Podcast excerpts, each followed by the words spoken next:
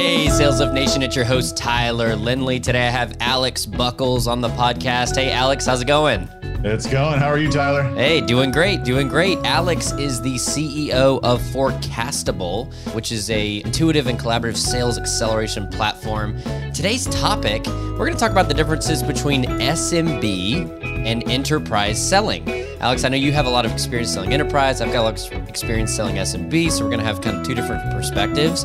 But I think sometimes we see these companies they're selling SMB, and then they might get an enterprise deal, and next thing you know, they're trying to sell enterprise. But there's a lot of differences between the two. There's a lot of variation, and it's not necessarily an easy transition. Talk to me a little bit about some of those difficulties that a company might have as they start to ease into that enterprise type sale. Sure. I, like as you said, typically starts with an SMB company, typically Series A, Series B. They're closing a lot of SMB deals, and then all of a sudden they get that enterprise deal that falls in their laps. And again, it could be by happenstance. They just happen to win an enterprise deal, and they're like, "I want more of those." it's a great lifetime value, larger deal sizes, but they're also much harder to earn and to earn systematically and intentionally. A lot of these folks will just take an SMB rep and say, "Okay, well, go close more of those," and it's not the same process. And I would say the biggest change it's just the number of stakeholders involved. Mm-hmm. And I'm sure we've all seen the statistics about the average number of stakeholders in enterprise deal. It's seven people, but it can be many more than that. And, and it's not just about going, you can't just get to the decision maker, handle some objections, and then try to, to seal the deal. It's a group consensus game. Yeah, definitely. And I think for me, that was always intimidating because I was used to selling yeah. SMB. And when you had all these people, all these hands in the cookie jar, a lot of people involved in the decision, it was like, wow, I got a lot of people, a lot of different opinions to consider here, a lot of consensus to build. And for me, that was intimidating. How did you go about doing that as an enterprise rep? It is intimidating for one. If you feel intimidated, it's okay. Everybody feels that at some point, just to state that. But two, it comes down to when you view the entire group, that's where it feels intimidating. All these different people and these different roles, and a lot of them are senior leaders. But at the end of the day, each individual stakeholder has their own unique, usually self centered, selfish interests as to why they want to purchase one solution over another. And it's your job as the sales rep to go figure out stakeholder by stakeholder what is important to each individual and then hone in on that how do you deliver that value and you can't just deliver you have to let them know that you're delivering this value and, and say hey if i do this and i can deliver that do I have your buy in? That's the type of conversation you want to ultimately end up having. Mm-hmm. Yeah, that makes sense. You recommend doing this on the individual level where you need to go and have these individual conversations with each of these stakeholders?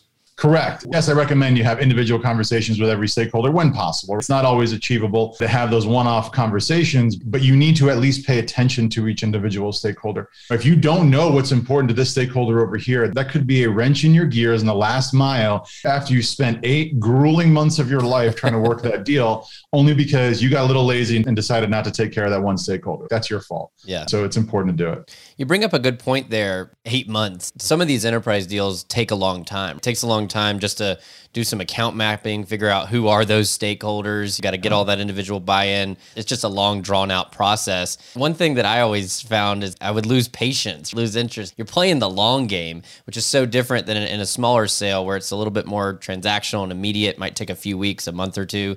How do you stick through that grind of an enterprise sale, which can take a very long time? It's tough sometimes, especially if it bleeds into multiple fiscal years. You have no idea what the comp plan is going to be like next year. You have no idea what you're even going to get paid on that deal. Mm-hmm. You want to close it, and you don't even know if you're going to have that account next year, possibly. you want to close it this year, yeah. if at all possible. To make it a little bit more manageable and to keep yourself sane, it's all about having a close plan or a mutual action plan, mutual success plan at Forecastable, we call them evaluation plans mm-hmm. because 100% of the time, a buyer is evaluating the purchase of a product or service, and this is their plan to conduct the evaluation. And an evaluation plan is nothing more than a project plan. It's identifying everything that you think needs to happen between today's date and the date that you're forecasting to close the deal, which is typically your contract execution date. In the enterprise world, there's two very distinct cycles in a deal. There's decision process, that's generating group consensus, that's getting every stakeholder and converting as many as possible into supporters. And then there's paper process, mm-hmm. and that is procurement, you might have legal redlining, you might have an information security review. And so documenting everything that needs to happen in collaboration with your prospects so they're bought into the timeline makes the entire cycle more manageable and predictable. Mm-hmm. Otherwise, you're just drifting in the wind, kicking the can down the road, might have a conversation every once in a while, but you're not really pushing the deal forward. Yep, that makes sense. Are those two processes, the decision process and the paper process, are those typically happening simultaneously in an enterprise deal or do those happen separately? Are they one after the other or how does that typically work? The lion's share, it's separate, but a great enterprise AE will try to get that paper process started as early on as possible. Yeah. You can test the waters with that. So, for some tactical advice, you're in a deal, you feel like you're going to be getting vendor of choice. Maybe you already know you're going to get vendor of choice, but the official decision isn't going to come in for another three weeks for all vendors. So, maybe you tell your champion, hey, Mr. Champion, we've got our master subscription agreement or MSA ready to rock. Why don't we get that process started now? Because I have no idea what the legal redlining process is going to look like. Any chance you can get that off the legal for review early? Mm-hmm. And if you can make that happen, you can save two or three weeks on your deal. Yeah, yeah, that makes sense.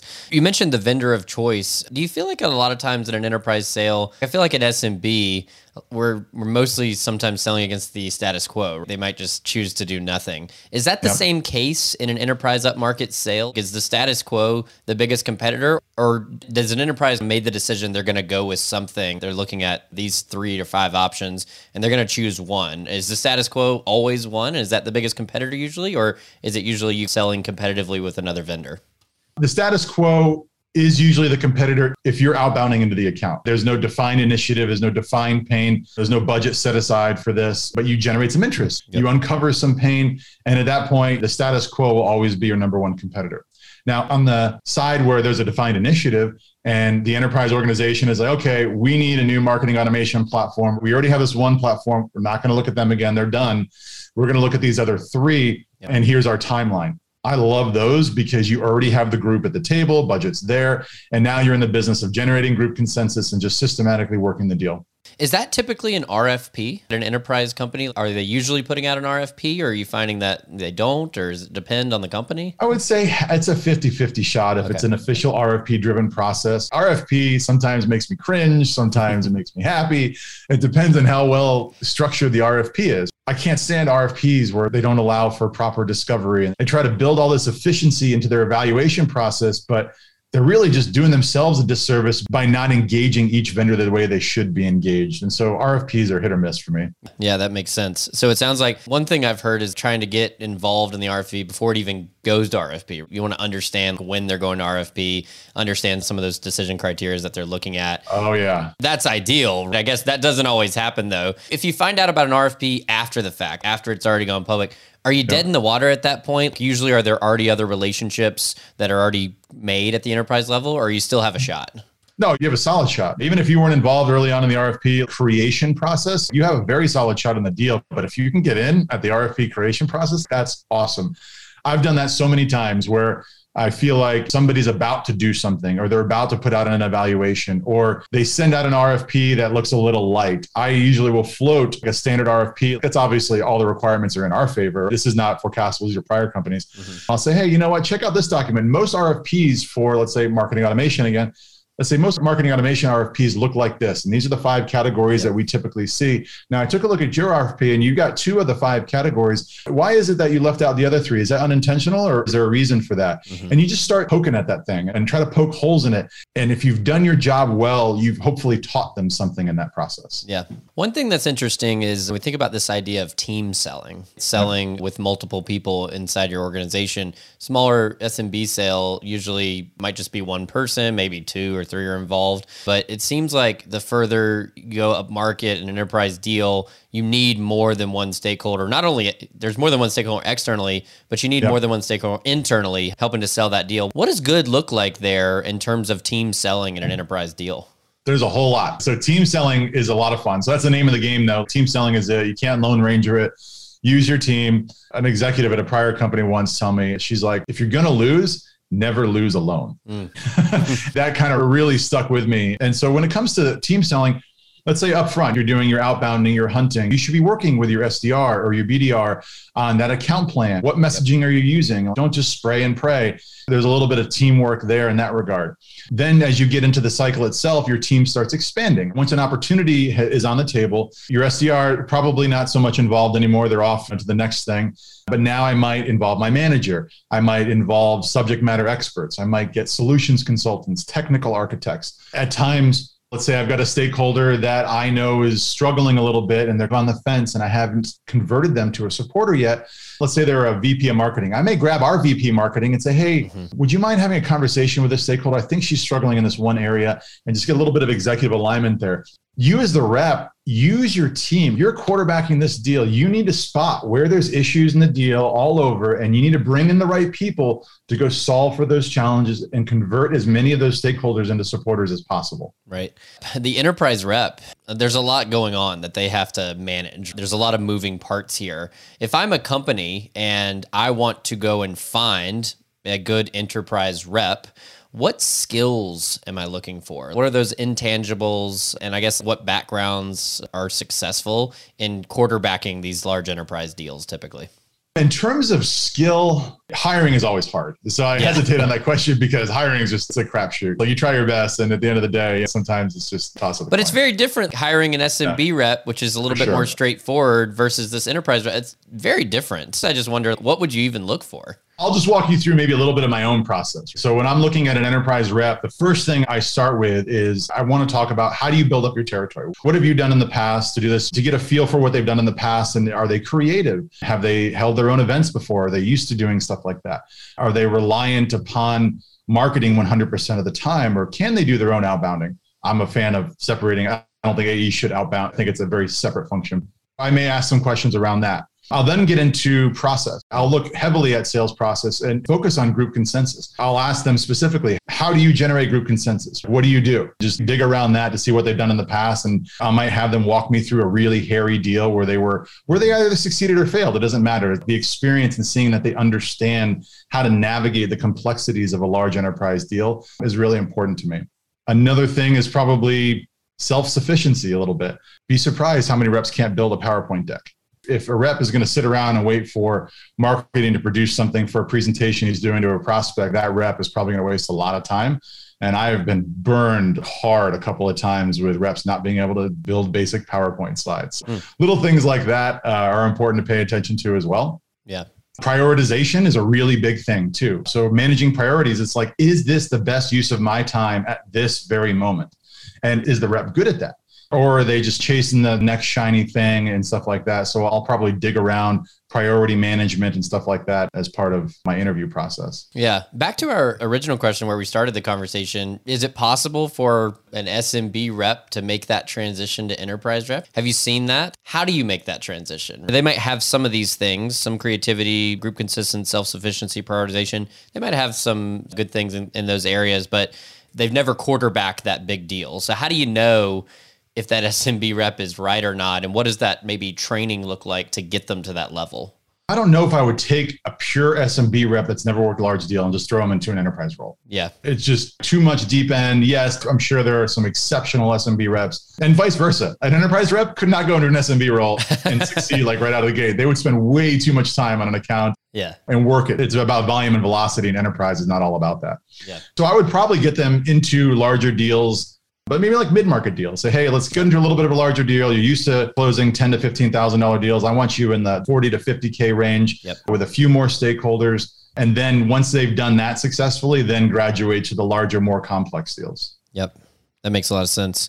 And a lot of the companies that you see, a lot of sales orgs, do they bifurcate based on, are they splitting up? You got SMB, mid market, enterprise, usually those three buckets, or is it just two buckets usually, smaller, larger? What do you typically see in terms of how companies are grouping their AEs? There's a wide range, but I would say the majority have commercial, they call it commercial yeah. for SMB, commercial and enterprise and then you sometimes see, I'm starting to see a lot of growth, a growth role. So I see commercial, enterprise, and then growth, which means typically an account where you've got some footprint, there's room for expansion. It's not SMB because there's usually very little room for growth in an SMB account. Mm-hmm. And you want to have a team that's that's specifically there for upsell, cross sell. Mm-hmm. And then the last category above enterprise, you might have some folks that will specifically call out major accounts or strategic accounts. And that would be the highest level. Yeah. You bring up upsell cross sell, which I think is it happens in SMB, but not as much. Usually they end up buying the majority of what that SMB product offering. They buy most of what they need on the front end. So there yep. may not be that upsell cross sell potential as much. In an enterprise sale, is that a huge part of the game in enterprise selling? I think it is. Absolutely. Again, it depends on the organization you're in. A lot has to do with the comp plans. There's yeah. a lot that goes into whether or not it's worth upselling or cross selling. But I've had great success in my career selling into the install base. In my opinion, there is no better customer than your current customer. Mm-hmm. And that's where your loyalty should be. Focus on them, serve them well, and they will be there for you. They will continue buying from you. Yeah. But it is an essential part. And that happens, I think, if you have install base and your goal is to upsell, cross sell, build that close relationship with your customer success managers, getting into the account, serving your customer, being there when they need you. Don't just show up when there's an opportunity to mm-hmm. support them. Shoot them text messages. I used to try to break that text barrier as early on as possible in the relationship for whatever reason, any excuse to get that first text message out the door. Yeah. And then once you have that, you've got to use it carefully. Once every month or so, I would text the customer and say, Hey, Sally, anything that I can be doing to add value to your life right now, anything at all, and just random. And a lot of times they just say, no, I'm good. Sometimes they say, yeah, actually, you know, I'm having a problem with support right now, which I wasn't even aware of yesterday. Yeah. And now they view me as having helped them. And it's just a really good situation. Yeah, I think that's an important point that you bring up, not just when there's opportunity. It's not just when, oh, there's a clear opportunity for us to upsell them now because of this trigger event. So I think it, it's trying to build and maintain that relationship. Do you feel like in enterprise selling, there's a lot of that account management aspect? Were you typically the one that sold that net new deal and then that became your install base? Or did you just inherit that install base? Like, how long of a relationship was this typically? A few months, or was this years and years and years of you working with the same customers? For me, it was a couple of years. Uh, one company was there for a few years, and I serviced the same customers for a few years. They knew me, they knew me well. I was always there for them, just top to bottom. And that did really well for me. They were loyal to the company, they were loyal to me. They wanted me to make money. They're like, hey, Alex, I've got a deal for you. We might be able to buy more of this. And I'm like, awesome. That's the relationship you want with an enterprise customer. Yeah. Yeah, that makes sense. What haven't we discussed yet in terms of what advice would you have for these companies that are starting to go up market, getting into enterprise selling? They've got a team of SMB reps. They've sold a few big ones, but they don't really know how to take that next step. What advice do you have for companies at that inflection point? I would say stop. Just take a break. think about it. Don't just yeah. rush into it. take a break, take a breather, and focus on what are we doing? What will it take to close and what, what does it take to close an enterprise deal? Yeah. And then test the waters. You take your best rep or somebody that you know is exceptionally suited for enterprise role and just say, hey, let's go work this deal. Let's build that process. Figure out what process works first and then scale it instead of just saying, okay, we're going after enterprise now, new segment, go for it that's how I do it. Yeah. Pause. Awesome. Be intentional. Be intentional. That's great advice. Alex, how can my listeners find you online if they want to learn more about you? Just follow me on LinkedIn. That's how most people communicate with me. So just feel free to follow me on LinkedIn. I post all the time. I respond to most messages. So shoot me a note there. Perfect. Awesome. We'll link to your LinkedIn profile in the show notes. Alex, really appreciate you coming on and sharing your thoughts on enterprise selling. All right. Thanks, Tyler. Take care. Thanks, Alex. See ya. Bye.